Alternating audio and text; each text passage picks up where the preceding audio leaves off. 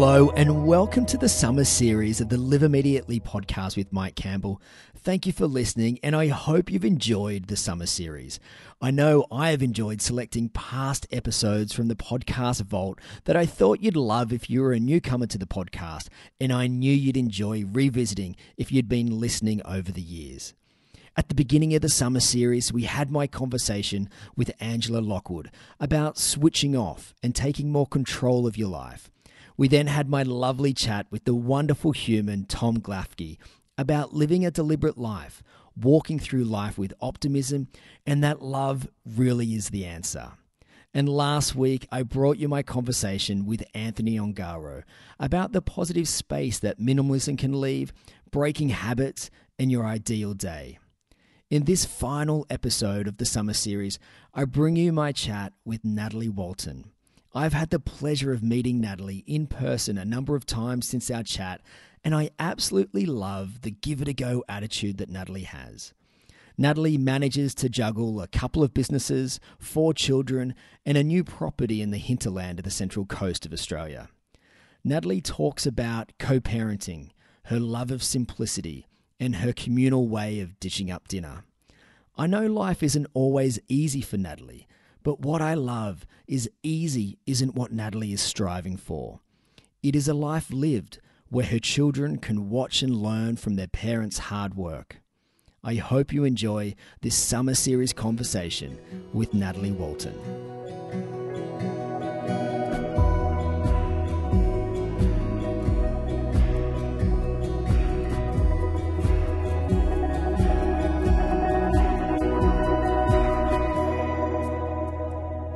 Hi, Natalie. How are you? Hi, good thanks. How are you? I'm very well, thank you. And whereabouts in this beautiful world do I find you today? Today, um, you find me in the Yarramalong Valley, which is on the um, central coast of New South Wales. It's about 90 minutes north of Sydney. And um, I moved here in December last year, just before Christmas. Wow. So nearly a year. That's kind of exciting. Yes. Yeah, it, we actually moved on my husband's birthday, and he said he wasn't very happy about that. But it just it was it was just one of those things that was only when we could do it because of the removalists and all those kind of boring reasons. And he said, "You know what? Today is not actually going to be my birthday. We're going to start to my birthday tomorrow." and it was, you know, it was one of those classic experiences of, you know, you you pack everything that you can and you try and do it as well as you can to be as organized as you can. But then the trucks got here, and we're on quite a steep hill, and um, and the removalists uh, they started to try and go up the hill, and then they broke the power line. So oh, the first night we didn't have power. It was stinking hot. It took them ages, and they then refused to go up the hill. And then they said they had to get a ute to get the stuff out of the truck, and they did these little trips back and up and down the hill to get the stuff in the house. And I had to take three children while I was heavily pregnant out to the local pizzeria to get pizza because there was no food and no electricity. You know, it was just one of those days you just think, oh, what are we doing? Uh, it, it's exactly how I picture the beautiful countryside. so, so you, you uh, moved on his birthday and then you unpacked yeah. on his pretend birthday. yeah, that's pretty much it. I, I, won't remind him about that part though. now, I, I, I, must say, I, I think it would be challenging for anyone to say that, that they follow you as you do so many things that I think it would be impossible to, to keep up. And I, I have to read this um, because I, I wouldn't be able to remember it all. And please let me know if I've left anything off. But you, you have Warnes and Walton, which is your editorial content agency where you specialize in home and lifestyle features that you run with photographer Chris Warnes. You have the Indigo Crew, which is which is my personal favorite, where you beautifully write about your gorgeous family and the tree change that I'm sure we'll talk about later on. Yep. You have Imprint House, which is your online homeware shop, and then you have the Daily Imprint, where you write and interview people from all areas of design and the creative industries. Like, I'm puffed just kind of going through all that. yeah, and I do freelance writing for the magazines as well, and oh, do. I'll just I'll just write that one down too. and and, um, and you know styling jobs and but I, I sort of don't do as many big shoots anymore because it's just logistically it's just it's too hard. It's it's really hard doing those with a family. I used to do a lot of um, big set build shoots for the magazines like um, House and Garden and Real Living and some of the other ones, and it's just they just kill you, and um, they're not very family friendly. And you know, ultimately, I think you kind of get it to a point in your career where you sort of you try different things, and and they were fun, and I learned so much from them, and they've really helped my career in terms of learning about styling. Um, and you know and how to create rooms and sets and so on but you know they're just long term they just they kind of kill you and mm. and you know like i said they're just such long hours and and i just didn't want to be you know sort of exhausted when I was around my children as well. So, you know, it wouldn't just be when I was working and not seeing them, but then, you know, the other days, then I would just be wrecked because they just take it out of you for the next couple of days because you're physically moving stuff and, and just, you have to be, you know, you've got that one day to get it right and that's it, you know. So, um, but, you know, they were good and I'm glad that I did them. But, you know, I think, like I said, I think sometimes you have to sort of say, it's time to move on. And, and, I did. And how did you, I guess, come to that decision? And how do you balance that family life now? Um, it sort of happened. Well, I started to do them because I wanted to learn about styling, and I was my background's writing, and I I did um, a BA in English literature at Sydney University, and I did a master's in journalism, and I started off as a finance reporter, and then I worked for a medical newspaper. So I, I did very much the writing side of things. And then I went across to Real Living magazine and I became the deputy editor there after a little while. And, um, and I loved it. And I, I sort of, I mean, that it's kind of like a whole other story, which I could spend another hour talking about. Um, but, you know, I kind of really found that I, I was on my feet doing what I really loved because years and years ago I had almost enrolled in an interior design course and I decided to go back to university, this whole other story.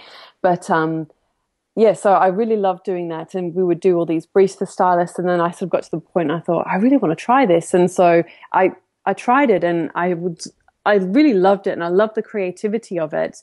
Um, and it was, yeah, it was a really sharp learning curve and I really learned so much. But then I got to a point where my son was, um, my, my eldest son, um, he was maybe sort of I don't know, about 18 months old. And I was sort of doing these shoots. And I just, like I said, I would just get really exhausted at the end of it. And, um, and I think there comes a point as well where you're a stylist. And if you're on staff, there gets to a point where you sort of want to start doing new things. And when you're doing the same brief all the time for just one magazine, you're not, you don't start to sort of stretch yourself as much. And so it was, um, I felt like it was the right time to go freelance and, you know, just try new things as a start. And then, you know, obviously then it would give me an opportunity to sort of also have, um, you know, time with him on other days as well. So that kind of started it. And then I still, then I did lots of freelance work for different types of clients and um, like Freedom, for instance, the furniture company and, you know, some other ones. And, um, and then I had my daughter and it was probably again about sort of 12, 18 months in and I just thought this it was just too much. I got to a point. I actually put my blog Daily Imprint on hold for a while because I just thought I would basically, um, you know, I would do my work and then in the evenings, you know, we would sort of always have family time together, for, you know, meal time, which I've always done. And then afterwards, I would go and write the blog. And then I just thought sometimes I was missing out on like reading to my son or whatever. I just thought, no, this is not, you know, this is not what I want to be doing with my life. Like, you know, my child is more important than a blog. And, um, and so I put that on hold for a while. And, um, but yeah, it's just, it was one of those things that it's, I guess it's kind of evolved and it's changed over the years and it, and it keeps changing. And, and yeah, I do a million things. And when you rattle it off, it sounds all a bit crazy, but you know, it's a little bit of this, a little bit of that, and they're all interconnected. So it's not as crazy as what it might sound initially, or at least I hope it's not. And you kind of mentioned the the writing and the interior um, styling there. I'm not a huge fan of this question, but if someone asks, "What do you do?" how how do you answer that? Honestly, it depends who's asking because it's just sometimes. sometimes, I mean, I've I've been writing um, for David Jones has uh, just launched a new magazine, and the editor of that used to be the editor of Real Living, and um, I've always had a really good relationship with Deb over the years, and um, and I had to write my blurb for the contributors page, and I just thought it's not going to make sense to say I'm a stylist if I'm writing and interviewing people for you know like I was interviewing. Um, the sort of creative director of the Sydney Dance Company and um, Adam Goodes, the, the, the football player, and um, you know it it just seems completely out of context to say I'm a stylist as well in that kind of context. like, why are you interviewing these people? So yeah, I think sometimes it depends on the context. Um, and uh, but yeah, and I, I, I, rarely say that I'm a blogger because I actually hate that word. Yeah. I, I, I, always have an existential crisis with the word blogger. It just, I think because I come from a writing background and when blogs first came out, they were pretty denigrated because a lot of it was about you know sort of just prattling on about this that and the other or i don't know it, it sort of it was very loose the term at the start and it kind of still is but um, I, I really struggle with that word so i very rarely say that i'm a blogger although i have two blogs. And and speaking of like your two blogs there and and all the the freelance writing that you do like how do you and maybe it's just the skill that you've had and the, the training that you've had or the years that you've been doing it but how do you produce so much and and it a lot of it is on different topics and a lot of it is your own thoughts and others as you kind of said with certain magazines you're interviewing people but do you have a particular mm. process behind your writing um i think that part of this kind of producing so much i think it well, you know, it's probably partly innate. You know, I'm just, I'm a bit of a workhorse. Um, and I think my my dad is that, and, and so is my mum to an extent as well. You know, but just in a very different kind of way. Um, so I think you know both of my parents are very hardworking. I think that's just kind of my nature. But also, when I first started working as a journalist, I worked for a newswire, and um, which probably no one knows what a newswire is anymore. but way back when, um, I mean, it was kind of like the internet before the internet came along, and um, you know, it was this kind of streaming news that would be about what's happening during the day, and then that news feed would go to the newspapers, and that's how they would pick up their stories. And so, I mean, we used to produce, you know, like I don't know, 20 stories a day. I mean, they were very short stories, but you were just this, the news information would come in and from say the stock exchange or whatever or a company report you'd go to a press conference and you'd have to write a report then you know like pretty quickly within half an hour or so. So there's no time for messing around and sort of pontificating about oh what's the best angle for this? Or you just had to you know think on your feet and just do it. And um, i think that really instilled in me uh, an ability to write quickly. And um, and that's why I generally have very good relationships with the publications that I have written for and why I guess I'm still writing for Deb because, you know, people give me stories and they know that I will turn them around very quickly. And, um, and I, I try to really focus that when I'm writing, I really try and focus completely on that and, you know, not get distracted by, you know, the internet or my phone or whatever's going on and just really, you know, just give it everything that I've got while I'm doing it and then move on to the next thing. But but with that not getting distracted, you know, you've only spoken of two of your four children in this conversation. Do you know, like, you, there's a there's a lot of distractions in your life, and I know that you've just got some new chickens out there on the farm. So, like, th- that's what I find really fascinating that you can still like hone in on on on that writing time or on that creativity okay. that you have through so much of your work. I find it really, really fascinating. Well, I'm a night owl, so I do a lot of my work in the evening. Um, and I do go through stages where I will work till one, two o'clock in the morning. Uh, not all the time, but I definitely go through stages of that. And um, and I, I mean, I drive my husband nuts, but I don't need a lot of sleep. I mean, of course, I would love a lot more sleep, but like he can't function unless he has you know say seven hours sleep a night he you know he really impacts him on the next day whereas I sort of I go through waves and I can kind of get through it. I might feel tired in the morning, but then once I get my momentum going, I'll just keep going. And um, you know, I've never been a person who can have a nap during the day, for instance, N- never. And you know, even when I've had children that were very young and like now, I mean, it's it's kind of easier though. I mean, it it's funny this whole four children because I was almost petrified a little myself before I had four children. I thought I did have moments of thinking, what on earth am I getting myself into? but honestly, I mean, my son, he's eight.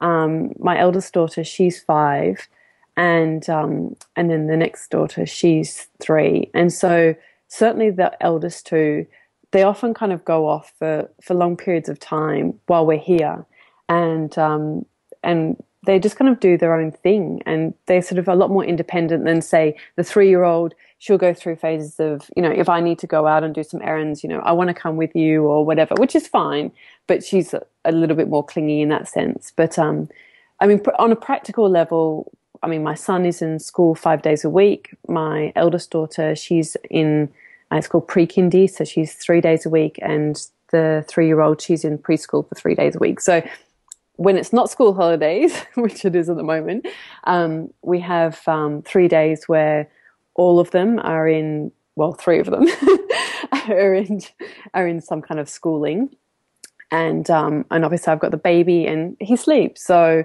you know I do what I can while he's sleeping, and when he's not sleeping, I fold the washing and smile at him. you know? I mean, it's kind of what I have to do. And I think too, there's also that element of, hey, this is this is life, this is reality, you kind of work with what you've got. Oh yeah, yeah, d- definitely. And it's and I think that because you know I, don't like to work when the children come home from school, so I really try and condense as much of my work as I can and be really productive th- during the hours while they're at school. And then um, once they're home from school, I'm quite happy to do house, household chores, you know, like whether it's cooking or hanging up the washing or whatever it is, those kind of things. But I don't actually like to look at my computer or be in mm-hmm. front of my computer if I can help it um, while they're at home. And I mean, I have to add that at the moment, my husband is based at home as well. So we're sort of in partnership for the, um, the online shop Imprint House.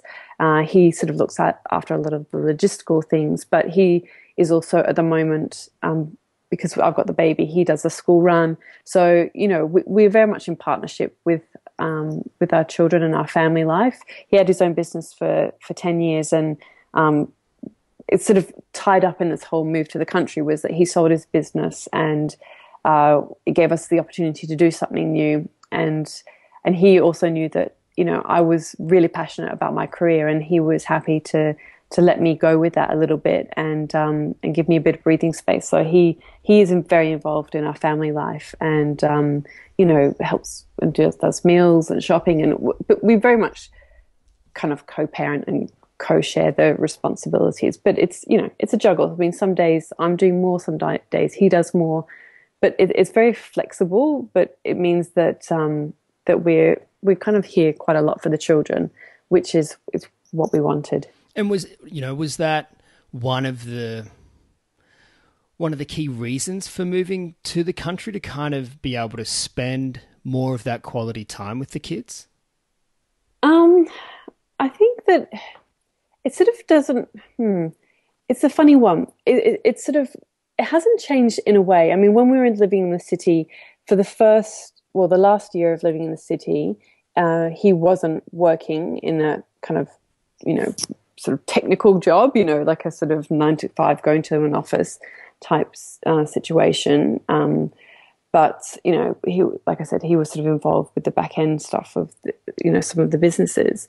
Um, but um, it sort of means, I guess, a big part of moving here and what we've really noticed is that when we were in the city, when it came to, I mean, we had a tiny courtyard garden. We were in a in a city terrace, and um, and so we often had to go out to do stuff. So when it came to weekends or after school or whatever it was, you know, it was all about getting in the car to go to the pool, getting in the car to go to the museum, you know, getting on the train to go wherever, you know, getting in the car to go to the beach. Whereas when we're here, it's just walking out the front door. And so my husband's been doing lots of stuff here in terms of, well, I mean, one of the first things he did was build a treehouse. And but because he was outside, the kids really wanted to get involved in that. And my husband's incredibly handy.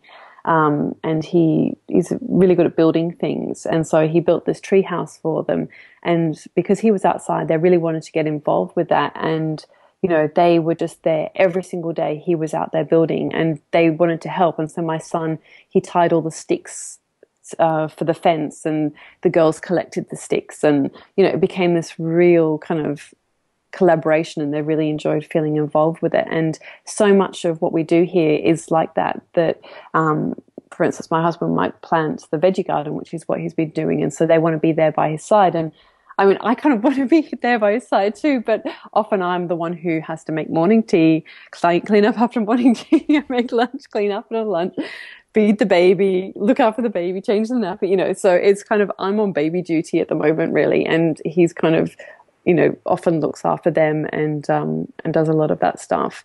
So it's, you know, and it, that will change again once, when the baby starts to get a little bit bigger and, um, you know, is sort of can stay awake for longer and so on. I mean, he's still very much at that age that he feeds and is maybe awake for a little bit and then goes back to sleep again. So, you know, and I, I like to him to sleep in his bassinet because he sleeps better when he's in the bassinet. And, um, you know, so I'm kind of tied to the house a little bit in that sort of sense. But, um, but you know, it's it's still a good life here. And like, is that I guess doing that move and having the kids just being able to walk out the door and be outside, it must be great just kind of seeing them grow like that. Have have you have you seen your kids grow in different ways than what they have when you were living in the city? Um, yeah, it, it's it's really interesting because when we when we first moved here, they didn't want to go outside.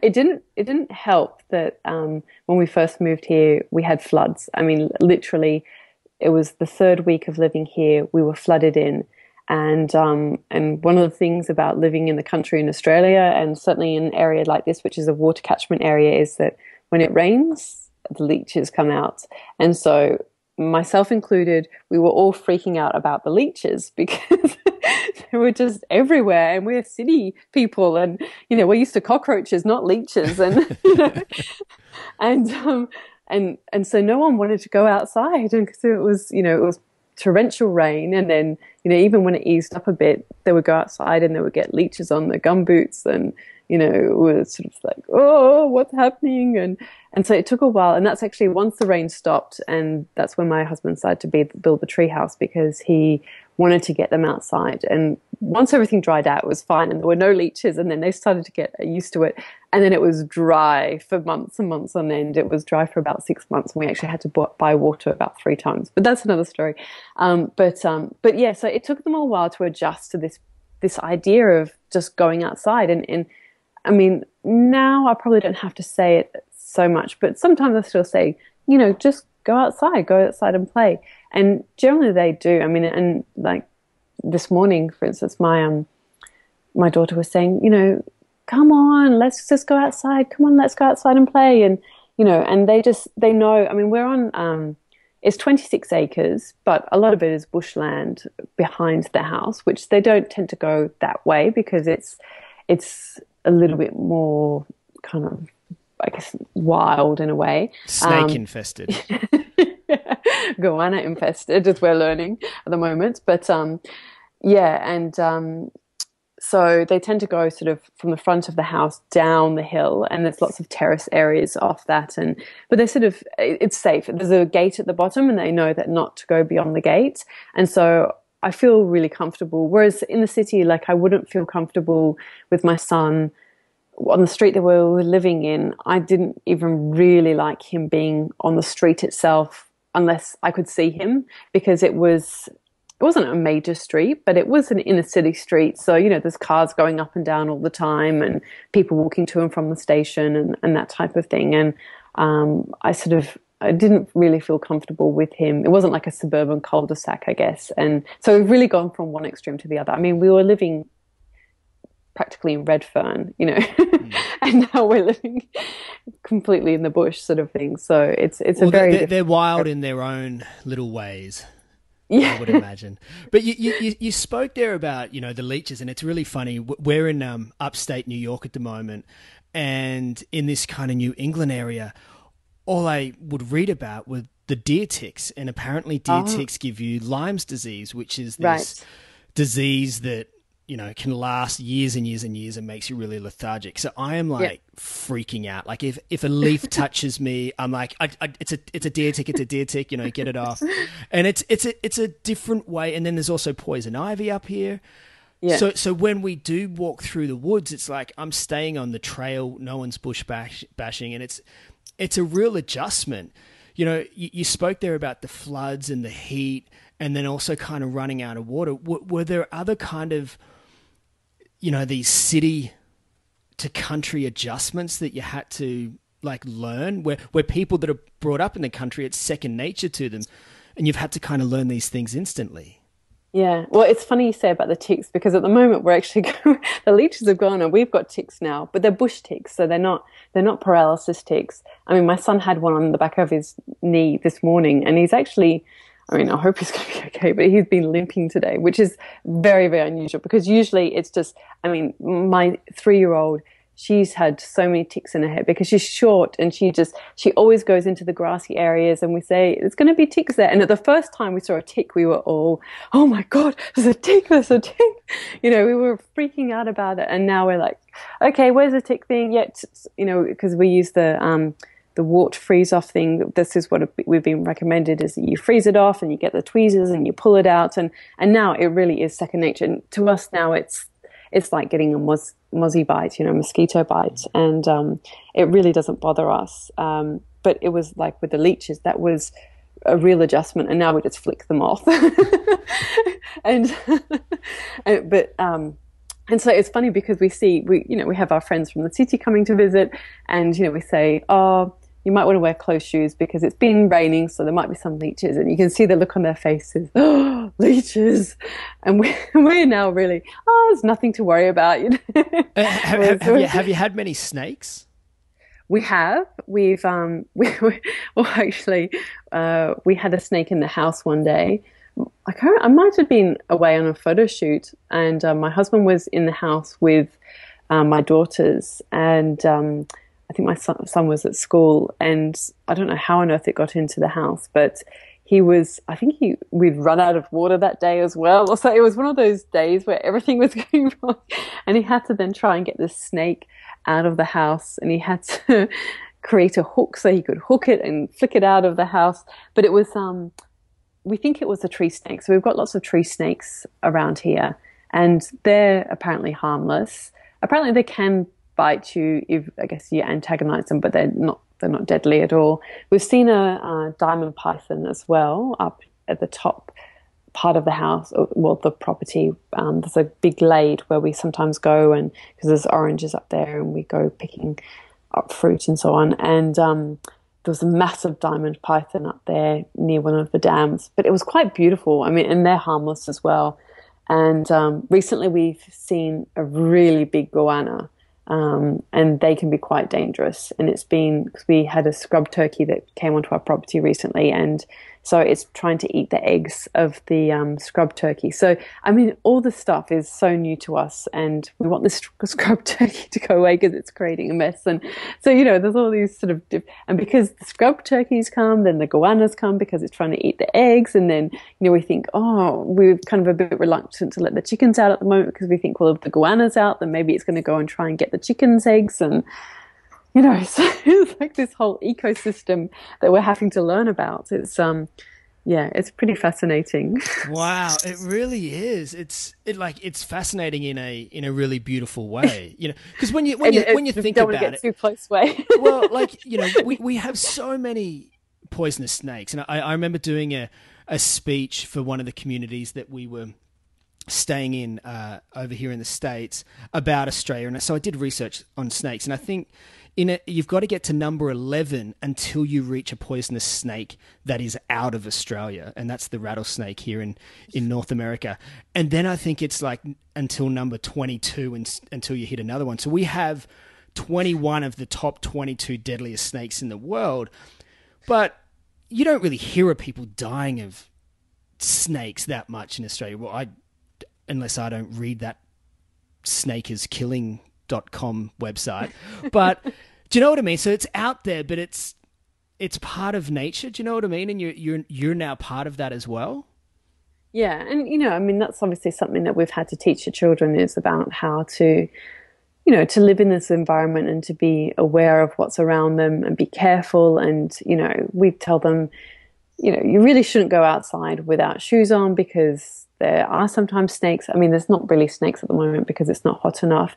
But um, but my daughter, she got an ant bite on her toe uh, yesterday because she was outside without shoes, and it's like, well, you know, we tell you, you know, and they have to learn these kind of things. But you know, we obviously teach them, and I think with you know, with most animals, if you give them space and you're kind of respectful of that space, then you generally are not going to get hurt.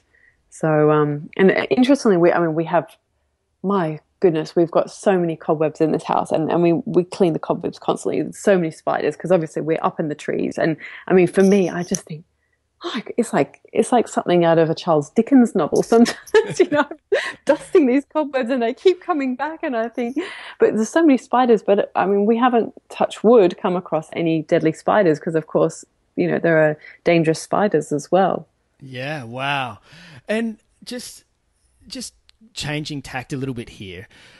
You wrote an article about toys. Oh yes. Where you you don't and it really fascinated me. I've completely changed tact here. There was there was no segue that I could get to from spiders.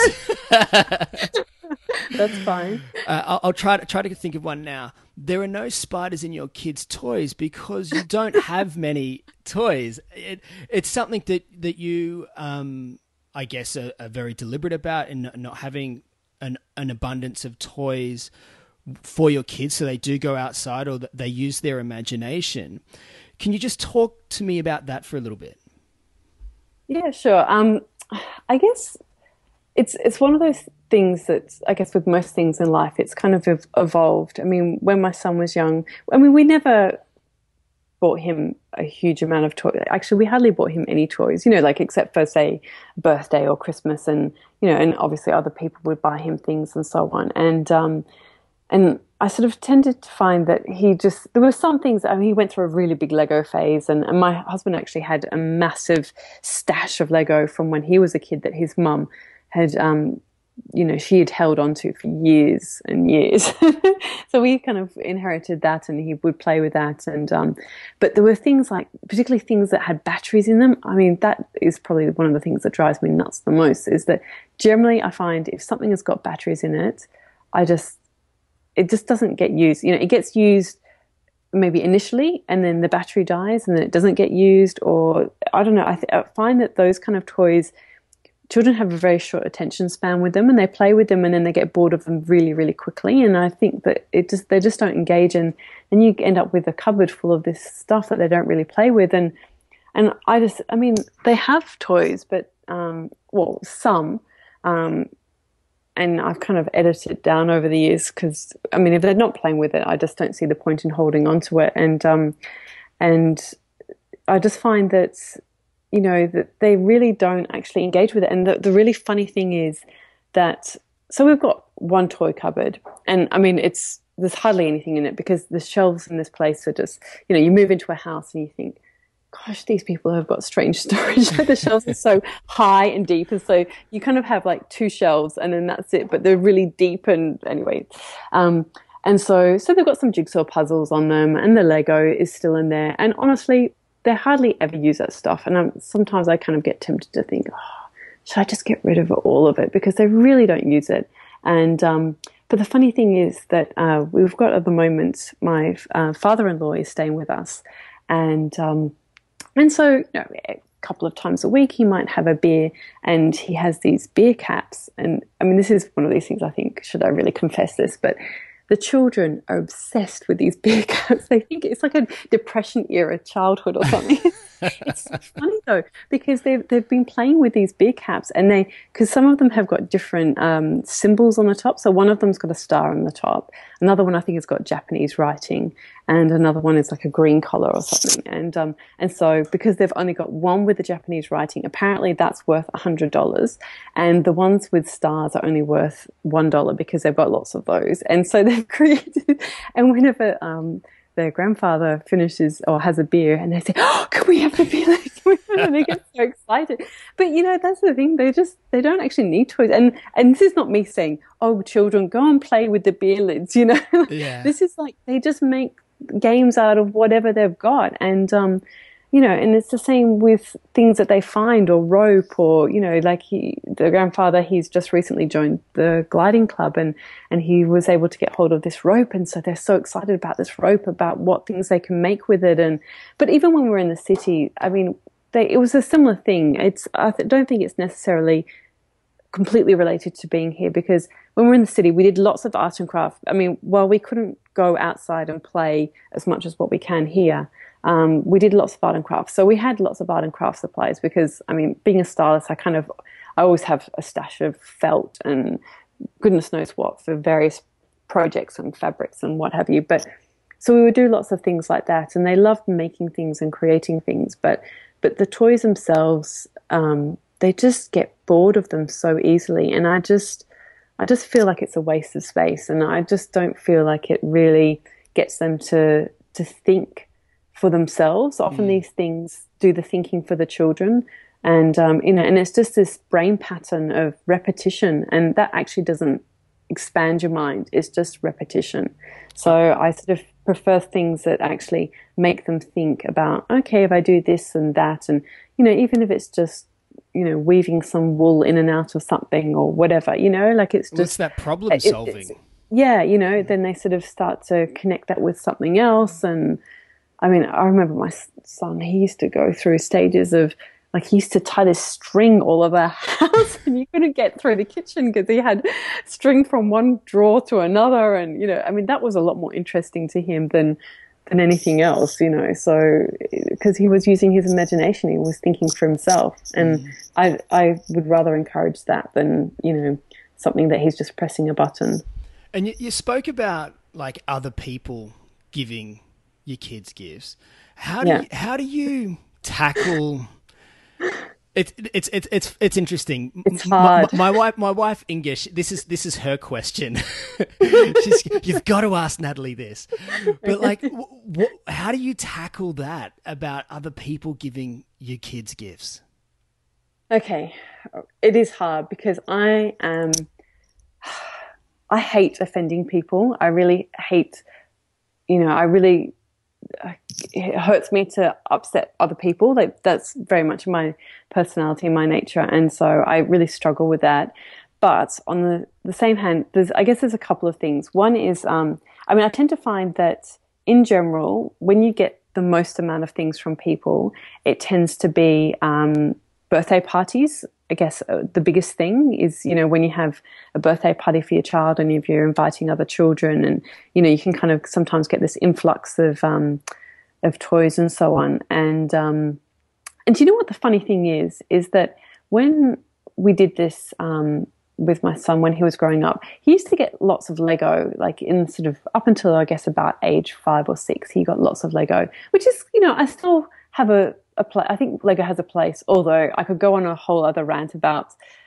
I sort of I don't like that. Lego used to be more like you used to get a collection of pieces and you could create whatever, and now it's you know they have these scenes and it's like a motorbike, and then you make the motorbike and that's it. The pieces you can't you can kind of reuse them, but it it's sort of become a lot more stagnant as a toy. Anyway, um, so he used to get that, but my daughter like it's all this pink crap. I'm going to say it, it's crap, you know, it's like plastic stuff and it's just things that aren't, you know, they break and, uh, and that's the other thing is that people, you know, often go into this thing, which I understand because, you know, you don't want to spend necessarily a lot of money on a child's birthday party present, but, you know, they go to, I don't like Kmart or wherever and they buy these toys that are, you know, often cheap and they break and then your child is in tears because, you know, they used it once and it broke and, um, and so, you know, that really frustrated me was this waste. And so I often would say on birthday invitations, I would say something like, you know,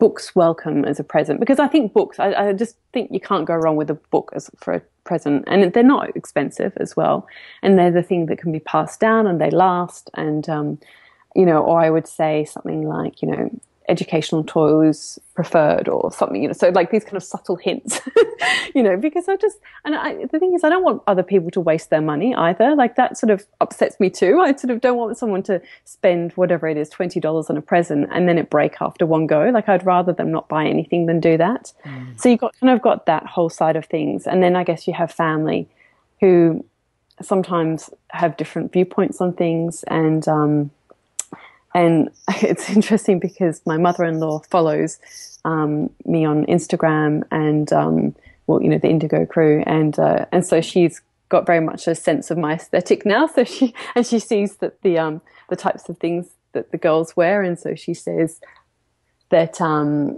you know, that, yeah, shall I get, you know, a dress from this particular company or whatever? And I said, that's actually a wonderful idea, you know, so, um, so yeah, it's um, but with my own parents, I mean, I I sometimes will say to them, look, I just I don't want you know plastic or I don't want you know battery toys or or whatever, and I explain my reasons, and sometimes they don't listen to me, and the things break, and I think, well, there you go, what a waste. yeah.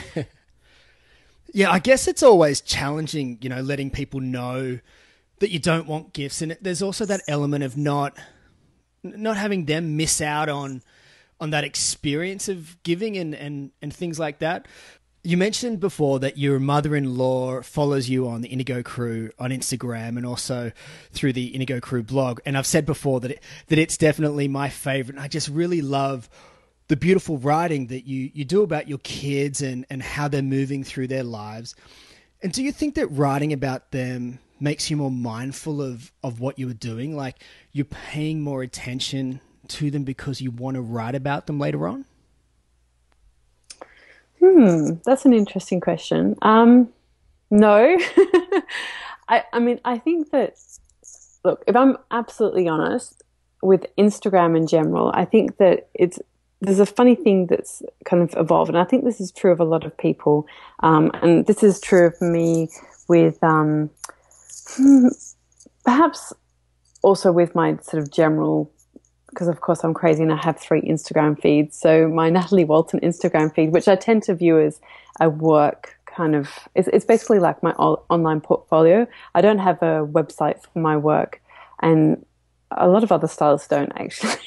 it's just one of those things it's so hard to collate all the images so that my Instagram becomes my portfolio for that. But for Indigo Crew, I sort of started it because I sometimes would publish pictures of my children on the other feed, and it sort of never quite felt right because I had a lot of people who follow me in relation to my work, and and yet my children were such a big part of my life, and um, and I sort of it, it felt like I was denying a part of me to not express that in some way.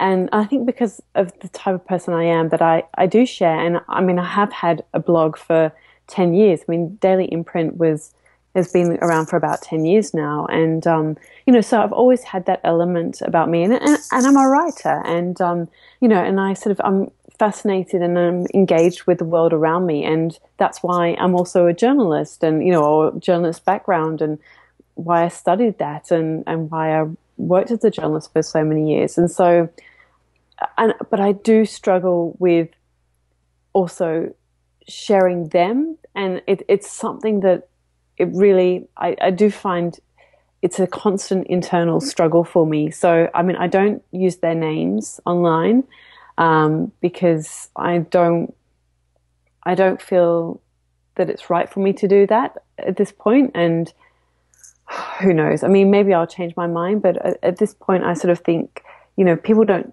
need to know their names, and I try as much as possible to, um, to kind of give it a glimpse and an insight into our family life. Um, because I enjoy sharing our story, but at the same time, you know, I try not to have lots of um, upfront, uh, detailed photos of their face. Or I used to have a kind of a thing in my head where I sort of thought, if someone saw them on the street, would they recognize them? And because I think that sometimes you can photograph someone in a way or catch moments that it still conveys the message of what you're trying to get across or shares a moment, but it doesn't have to be about them. And so when I share the photos, I try and make it about that, about the moment rather than about them. And so that's why I don't share their names and sort of always go into personal details about them. Um, can you hear my daughter upstairs? Sorry, someone else has just woken up. no, I can, I can, and that's uh, that's all part of that's all part of life. Do you need to attend to her? No, I think my husband will go and see to her. she, she's she's really she's she's, she's old enough for you for your husband. He's he's I feel like he's like a boy boy scout and he's got that badge. He's like yeah, he can he can work down to down to three year olds is the limit. Oh gosh, this is honestly we have. I mean, the baby he still kind of works for like a sort of ten or eleven o'clock feed, and then sometimes then for like a five ish or one. But um, but yeah, my three year old, she just she's not a great sleeper. Like she was as a baby, and now, and my other daughter was like that too. Thank God my son's a good sleeper because the other two girls, it's just oh my, sometimes it's just it's bad dreams and mozzie bites, and you know, it's just always something. Yeah, it's it's it's good though. And I, you know what? Once they get older, they're they're going to be sleeping through and not in our beds. That's what that's what my wife Inga always says to us when Andy comes in, and and and and my you know portion of the bed just seems to shrink shrink on down. but I, I do I do really love your blog and and one article that really resonated with me and I think it's because we have daughters that are, that are the same age. And you wrote an article about nearly 5 and about that yes. that that year of the 4-year-old being such a special year and this year being Andy's fourth year. She just turned five uh, a couple of weeks ago. And obviously, we're on this huge family adventure. So, just this year in itself has been really different for us. But I have really loved four. And Inga always says to me, but Mike, you really loved six months, and then you really loved a year, and you really loved. but I feel at four, Andy is her own little person. You can you can reason with her. You can have conversations with her. We go exploring together. She's teaching me things and going, "Hey, what about this, Dad?" And I just and and as you wrote about as well, they, they there's still this. You know that they need you, and it's mm. uh, I don't know. I just I really really love that that article, and I will link to it in the show notes so everyone can read that. But um, I really just wanted to say thank you for that article and and no. and how I, it really I felt like you were speaking words right out of my mouth. But I um I do understand it's really late there, and I know that your your family is kind of walking around upstairs. But I have one final question that I do ask everybody, and this is to okay. describe your perfect day. Oh. okay. so it starts with well, laughter. no, it would start with a sleep in. um, yeah, I mean, I actually love the both the girls come and clamber into our bed in the morning, and um, I love that actually. But I just wish they would do it at nine o'clock, not seven. I mean, seven's not too bad. Sometimes it's six, and that's sometimes pushing the, my buttons a little bit if I've been going to bed late, which is my own fault. But um, uh, yeah, I mean, of course, a sleep in would be amazing. And um, but I really, we have um, Sundays are always a good day for us, and I really love our Sundays together as a family because we try to make it. We we call it a family day, and um, last weekend we were actually working on some projects on the house and, and because it's school holidays it's sort of the dynamics a little bit different. My son was getting a bit upset because he said you said you know sundays are a family day and why are you doing work on the house you know? Because we do try and sort of focus on family on sundays and sort of you know even if it's kind of out in the garden or doing something or you know if we go out and go to a local beach or do something. And i really like that that when we sort of you know there's no obligations or commitments and, and we can kind of just spend time together and there's no rush to be somewhere and it's um it's just kind of hanging out together and I really enjoy meal times together as a family. I mean, I I had a friend over the other day and she was telling me that um, she hates dinner time, and it's funny because look, I mean, you know, we have we have times when dinner time is, you know, sometimes it can be trying or testing, but generally, actually, I really love our dinner times together, and it's um, and meal times in general, and we sort of we always sit down at the table and we tend to have a sort of an arrangement where we put the food out and people help themselves rather than necessarily just putting food on their plate and they just eating what they you know what they have to have in front of them. And, um, so they can sort of serve themselves in a way. And um, you know so there's passing of plates and negotiating that and and um, I, I, really enjoy those kind of times together and um, and I think just you know the, the more um, that life goes on, more that I just sort of appreciate those simpler things. Yeah, I, I actually, I actually really love that idea. You know, we we always have dinner together, and our big thing at the moment, we we haven't had TV for six months or more, and we have been playing cards, um, Chase the Ace, which is a, or Go Fish, which are really simple games, and then we bought yeah. Andy um, you know, as well, and so I, that that's kind of playing cards as a family after dinner has been our thing before she has a book and goes to bed and all that. But I really love that idea of bringing the food out on the table, and it, hey, even if it is pasta and it's well, this is the only choice you have, but letting them choose you know what they want to eat and how much of that they want to eat i think is a is a really great idea and something that i think i'm going to implement tonight. Yeah. Well um it's it's funny because it's something that i read um so i pick up all these things sort of th- throughout my various jobs and and you know different things that i've done throughout my life. And um when I was working on a medical newspaper, we used to have a nutritionist who um, used to write a column, and I remember it always stuck in my head and um, I mean, I, think at the time I was maybe 23 or something like that. And, um, and I was sub editing her copy. And, but she was talking about how, you know, this sort of obesity em- epidemic and about sort of how to encourage children to be good eaters. And, and she said that, um, you know, often, um, parents put you know too much food on the plate of children or you know it sort of becomes this sort of battleground and that if you actually sort of um, encourage them to help themselves and um, put the food out, you know, and they sort of, you know, so we have tongs or spoon, serving spoons or whatever, then um, then they start to think about what they're putting on their plate. And and look, of course, you know, like I said, you know, I mean, most children have something that they don't eat or, or whatever, but um, you know, I, th- I, think it sort of it's really sort of gets the conversation happening and, and sort of helps um, get them thinking about what they're eating and, and, I just like the communal aspect of it as well and um, yeah it's it's always kind of worked well for us. Yeah, it I think it's a, a great idea. It really is, but um. I, I, I, can hear your little ones in the background there, so I, I do want to let you go, Nat. And um, I just wanted to say thanks again for your beautiful work, for for everything that you share, and and and I kind of you probably don't see yourself as a teacher, but maybe the lessons that you, you well, I find anyway that that you you are kind of communicating through your work. So thank you so much for that. And um, if people want to reach out to you and uh, follow you a little bit more, what's the best way for them to do that? How long have you got? Actually, just scrap that question. I will just list everything in the. I'll make sure everything is in the show notes at um at liveimmediately.com. But um before we go, Natalie, is there anything that I've uh, that you want to say or that I've left out?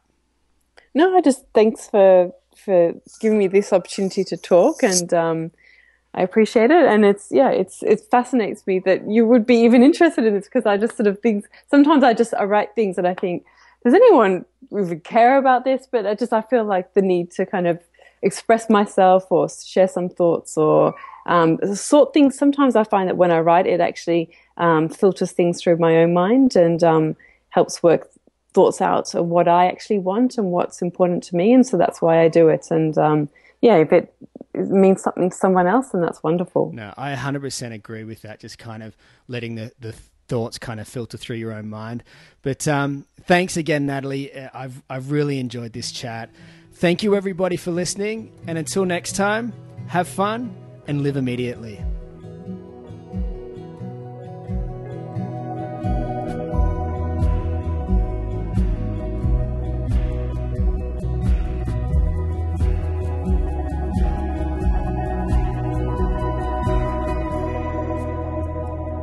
That was another episode of the Live Immediately podcast with Mike Campbell. Thanks so much for listening. The original Live Immediately theme music is by the multi talented Timothy McPhee. You can check out his music at firekites.bandcamp.com. If you enjoyed the show, had some fun, and maybe even learned something, then make sure you subscribe via iTunes. And while you're there, why not leave a rating and a review? You know it's going to make my day.